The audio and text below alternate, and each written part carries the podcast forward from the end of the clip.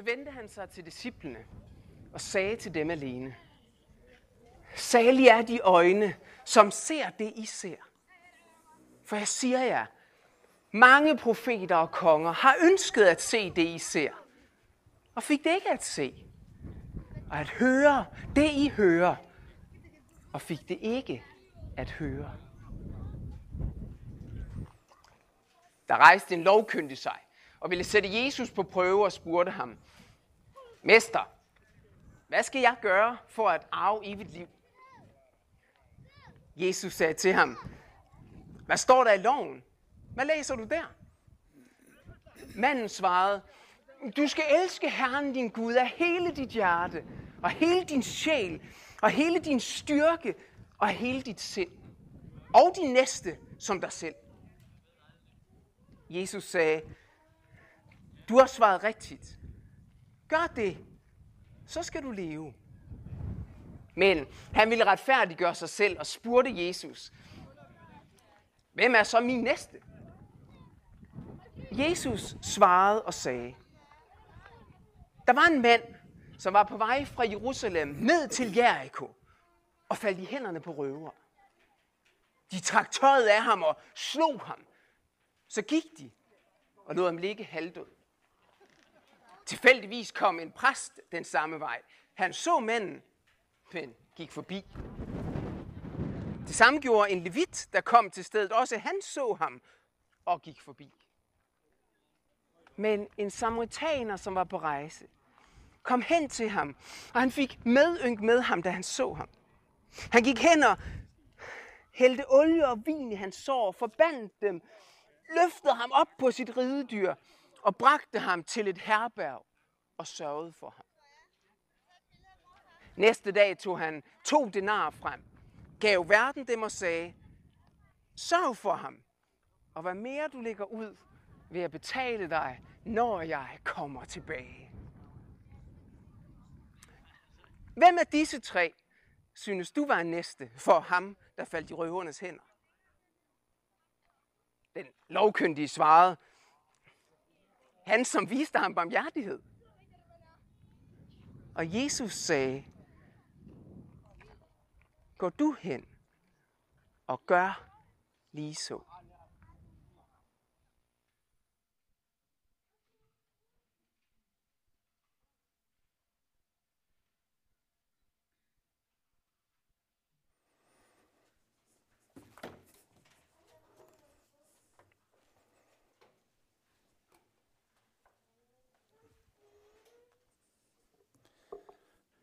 Vi vil bede.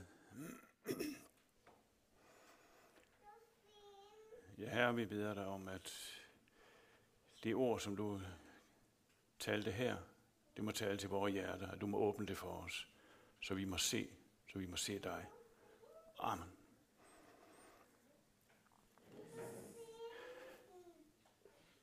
Lignelsen om den barmhjertige samaritaner, det er en af de mest kendte fortællinger i Bibelen, sammen med den fortabte søn.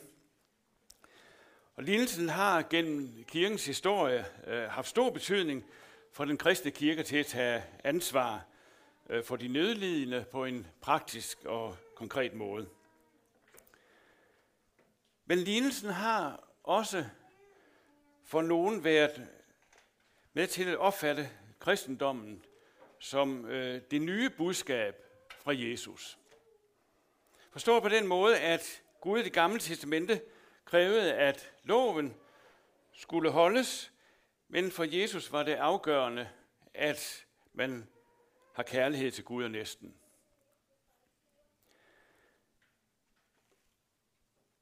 Men Gud har ikke haft brug for at sende sin søn til verden for at sige, at vi skal være kærlige og barmhjertige mod hinanden. Det har han allerede gjort gennem Moses. Selv dem, der ikke kender Bibelens budskab om næste kærlighed, ved også, at det er rigtigt at hjælpe andre og forkert at udnytte dem.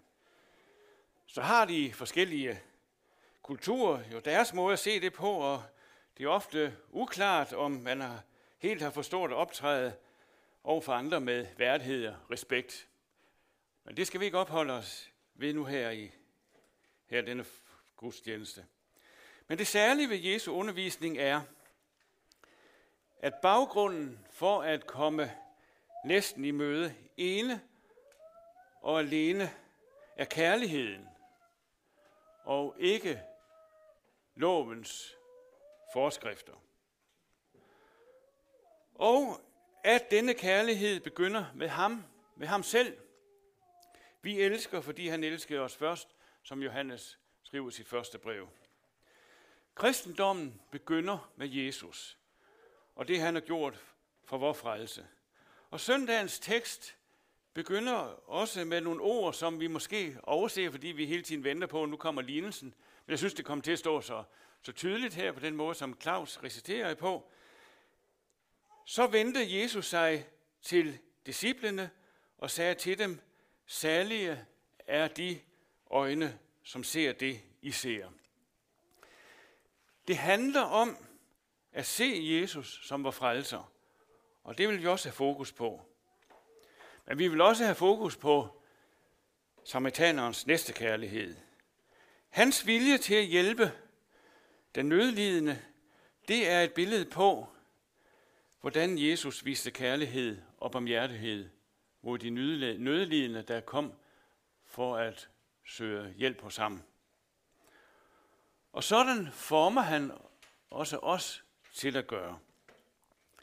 Vi bliver formet efter Guds søns billede, som Paulus skriver i Romerne 8, 29. Og det har sin grund i, som vi har læst her i Galat, fra Galaterbrevet, jeg lever ikke mere selv, men Kristus lever i mig. Men vi når jo aldrig op til Jesus standard. Vi ved alle, hvordan vi er begrænsede i forhold til ham. Det vi snarere erfarer, det er ordene fra Romerne 7, som er faktisk en mulig tekst, man kan læse til næste søndag. Der er to muligheder. At selvom jeg ønsker at gøre det gode, evner jeg kun det onde. Et menneskes fuldkommenhed og frelse er og bliver alene dette, at vi er afhængige af Jesus. Og ikke, hvordan vi formår at vise kærlighed og barmhjertighed. Og det er netop dette, som er lignelsens egentlige budskab. Og det betyder, at det Jesus ville med den skriftkloge gennem lignelsen, det er at vise, at ham, at han er den person, som den skriftkloge nu kommer til at udfordre med spørgsmål om evigt liv, er ham, den selvsamme mand, der kan give ham evigt liv. Den skriftlov indbydes til at være blandt dem, som har øjne, der ser det, som profeter og konger har ønsket at se. Vi ved ikke, om den skriftlov tog imod opfordringen, eller om han fastholdt, at han faktisk var i stand til at opfylde loven om kærlighed til Gud og næsten. Da han stiller spørgsmål til Jesus, så var han koblet op på den opfattelse, at budet om næste kærlighed, det galt de nærmeste. Jesus er undervist på en anden måde, og det har skabt noget forvirring blandt de skriftkloge farisæerne, og derfor er det også, de stiller ham sådan nogle spørgsmål. Men for, det, for skriftkloge farisæerne, der var der mennesker, som man nærmest ikke kunne andet end havde. Og blandt dem var samaritanerne, som jøderne foragtede, og som de ikke ville have noget som helst med at gøre. Og når det forholder sig sådan, er det kun af de nærmeste, familie, venner, landsmænd osv., man skal elske, jamen så rammes man jo ikke samvittigheden over, at man er skyldig i at hjælpe en nødlidende, hvis han ikke var i den gruppe. Den skriftkloge mente vel, at han med frimodighed kunne sige, Jeg har opfyldt loven om næste kærlighed. Eller som en anden en sagde til Jesus, det har jeg gjort lige fra min barndom af. Spørgsmålet er så for os, hvor vi står i det her. Jamen, vi kender jo Jesu undervisning. Den kobler vi os på. Naturligvis gør vi det. Men jeg må indrømme, at det er en hel del ord, som Jesus har sagt om næste kærlighed, hvor jeg siger, bare han dog ikke have sagt det der. Det er for eksempel ord om at elske sine fjender. Det stiller mig over for et valg, som er vanskeligt at forholde sig til. Og det er hele taget mange ord, som Jesus har sagt, som er vanskelige at forholde sig til. Hvor jeg siger, bare han ikke har sagt det. Ord om at fornægte sig selv og tage sit kors op. At tilgive ubegrænset. At ikke kan tjene både Gud og pengene. At de, som forfølges, er de særlige, blot for at nævne nogen. Og lad mig også citere nogle vers fra 5. Mosebog, kapitel 15, som jeg har så vanskeligt ved at læse. Hver gang jeg læser dem, så ønsker jeg, at jeg hurtigt vil glemme dem. Som om de faktisk ikke rigtig stod der. De lyder sådan. Du skal give den fattige, og du skal ikke være ked af at give ham, for du ved, for gør du det, vil Herren din Gud velsigne dig i alt, hvad du gør, og i alt, hvad du erhverver. Der vil altid være fattige i landet, derfor giver jeg dig den befaling. Luk din hånd op for din landsmand, for alle trængende og fattige hos dig i dit land. Jamen de ord her, det er jo en virkelighed, som jeg fuldt ud forstår, men har vanskeligt ved konkret og praktisk at forholde mig til. Det er som om øh, at stå som den skriftlov over for Jesus, der så siger til ham, hvad siger loven? Hvad siger loven? Hvorfor peger Jesus ikke på evangeliet? Hvorfor siger han ikke, når han spørger, hvad skal jeg gøre for at arve evigt liv, så siger han Jesus, Johannes 3,16. Hvorfor siger Jesus ikke det? Svaret på dette finder vi i evangelieteksten fra Galaterne 2, som vi har læst. Her underviser Paulus om, at når vi forsøger at holde loven, opdager vi, at det er umuligt. Og sådan kan Jesus også nogle gange føre os ind under lovens krav, og ligesom trække evangeliets tæppe væk under os, for at vi bliver afsløret som dem, vi er. Men der er også ord i Bibelen, som helt præcis beskriver os, som vi er. Beskriver os sådan, som Jesus altid har kendt os. Og det er så forløsende at læse, selvom bagtæppet det er meget nedslående. Det kan for eksempel være fra Romerne 7. Jeg finder altså den lov, at jeg, skønt jeg vil gøre det gode, kun evne det onde. For jeg glæder mig inderst inde over Guds lov. Men jeg ser en anden lov i mine lemmer, og den ligger i strid med loven i mit sind, og holder mig som fange i syndens lov, som er i mine lemmer. Jeg vil så gerne se den barmhjertige samaritaner i mit spejlbillede. Men i stedet for ser jeg præsten og levitten. Mit problem er, at jeg mange gange ikke tør at tage risikoen i de udfordringer, jeg står overfor, når jeg ser nøden. Hvilke konsekvenser kan det få at hjælpe? Hvis min hjælp på en eller anden måde bliver bemærket eller beundret, så var måske en anden sag. Jeg husker, da jeg var missionær i Aarhus, at øh, jeg sad i St. Pauls kirke, jeg plejede at komme i Kristinskirken. I begge steder kom der mange missionsfolk. Pludselig kommer der en mand ind midt under gudstjenesten. Og råben og skrigende går han op gennem kirkegulvet. Så da han så kommer op ved siden af mig, så opdager jeg, at jeg kender ham. Og før kirketjeneren vågner op, så er jeg på pletten og går op til manden og tager ham under armen og fører ham ud. Og det var, det var en virkelig god fornemmelse at gå der med ham.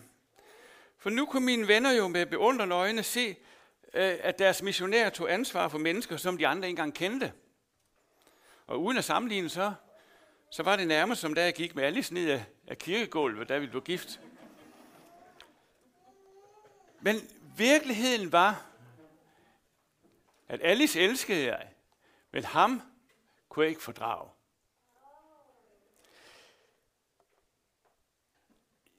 Jeg så ham ikke som andet end en, der ville udnytte andre. Og det var faktisk på den måde, at øh, han var havnet i min bekendtskab. Fordi han udnyttede nogen af de unge i Betania, hvor jeg var missionær.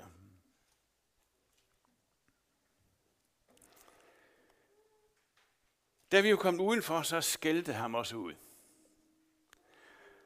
Og øh, derefter så satte jeg ham ind i bilen for at køre ham hjem, så han kunne sove sin fuldskab ud. Og på den måde så fik jeg jo ikke ødelagt min søndag. Men han var jo en stakke, som havde brug for mere end en køretur. Og jeg fik da også en velfortjent hilsen fra ham for min opførsel. For da jeg havde afleveret ham og gik tilbage til bilen, så så jeg, at han efterladt sådan en våd plet på førersædet. Og jeg kan love for, at jeg lige på minuten kunne se, at, at det var den rette hilsen for min selvretfærdige måde at vise barmhjertighed på. Pas på, at I ikke viser jeres retfærdighed over for mennesker, for at blive set af dem.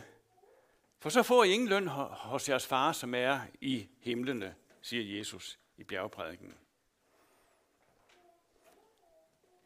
I bjergprædiken giver Jesus eksempler på, at farisæerne gerne vil give almisse, men de vil samtidig prises af mennesker for det.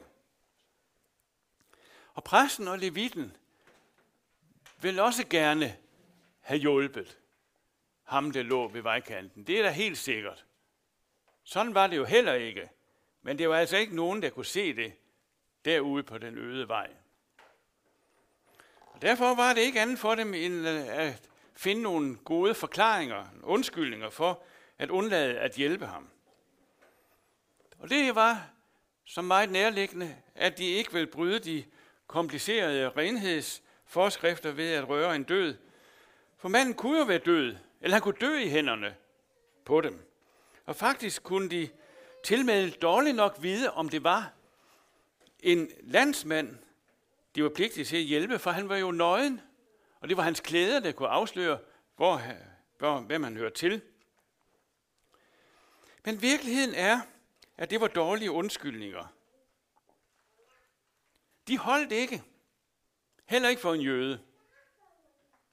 Og nu sagde, kunne jeg forestille mig, de jøder, som hørte Jesus fortælle den lignelse og ventede på, at nu ville der komme en forstandig jøde ind på scenen.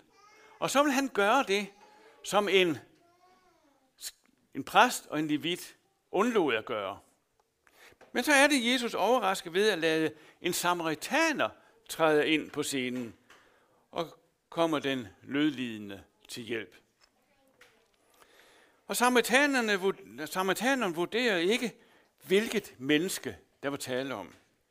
Han spørger ikke, om den nødstede var værd at redde, eller om han ville få noget ud af at hjælpe ham, eller om han selv var skyld i, at han lå fortabt ved vejkanten. Nej, for samaritaneren er den nødlidende slet og ret et menneske, som har brug for hjælp. Forestil jer, hvor provokerende det har været for jøderne, at, lade, at Jesus lader en foragtet og for dem uforstandig samaritaner gøre det, som en jøde burde have gjort, men som selv en præst og levit undlod, undlod at gøre. Da samaritaneren fik øje på den overfaldende, så fik han medlidenhed med ham, siger Jesus. Og fortæller derefter i detaljer, hvordan han omsætter sin medlidenhed i handling. Og det skal vi sådan gå nærmere ind på de forskellige ting der. Blot vil jeg nævne, at samaritanerne ikke kun bringer manden i sikkerhed, men han sørger også for betaling for ham på, på kron. Manden var jo blevet farøvet al sin ejendom. Han havde ikke noget at betale med. Samaritanerne betaler to denarer for et ophold. Og jeg har læst, at det var betalingen for et ophold på kronen på 24 dage. Det fortæller noget om, hvor slemt den overfaldende var kommet til skade. Ved at få opholdet betalt, så kunne manden være tryg. Han behøver ikke at spekulere på andet end at komme sig, og vil det nu trække ud med at komme til hægterne, så skulle han heller ikke være bange for at ende i fængsel, fordi han ikke kunne betale forlængelsen af opholdet. Samaritanerne, som, fordi samaritanerne ville jo komme tilbage og betale, hvad man skyldte. Samaritanerens måde at handle på, det er, den er forbilledlig. Og det er nærmest drejebogen for alt diakoni. Men først og fremmest siger samaritaner noget om, hvad Jesus har gjort for os, og hvordan vi er i forhold til ham. Han har gjort alt det, en sønder har brug for. Og vi har alle brug for en sådan barmhjertig samaritaner, som er gået i døden for enhver synd. Ja, for enhver slags synd. Vi må altid holde fast ved, at vi har en frelse i Jesus, som under alle syndens storm og uvær står urokkeligt fast. Ikke kun fordi vi er gode til at undgå at synde, men også fordi, eller tværtimod kan man sige, fordi vi også kan, hvis uheldet er ude, havne i synd og fald, som får os til at ligne ham, der ligner ham ved vejkanten. Jesus er der altid for os. Han går aldrig forbi. Han overlader aldrig nogen til sin egen skæbne. Han kommer til os, og han går i forbøn for os, så snart vi har syndet. Lad os kort slutte af denne øh, tekst af med den barmhjert, øh, at sige, sige til hinanden, at lignelsen om det barmhjertige samaritaner også fortæller os om noget og forhold til hinanden. Om at tage ansvar for hinanden på en konkret og praktisk måde. Og kommer der så en dag, hvor vi selv er kommet i forlegenhed, og har brug for en næste, der vil træde ind med en hjælpende hånd, så vil vi naturligvis ikke der i vores nød spørge, om det er tale om en person, der er værdig til at hjælpe os. Nej, vi vil tværtimod ønske, at det ikke bliver spurgt efter, om vi selv er værdige til at blive hjulpet. For når vi har brug for hjælp, drejer det sig om at blive hjulpet. Men den hjælp, som vi vil længes mest efter, er den, der er fyldt med en barmhjertighed, som har sin baggrund i mødet med den sande, barmhjertige samaritaner, Jesus Kristus, som elsker os som dem vi er.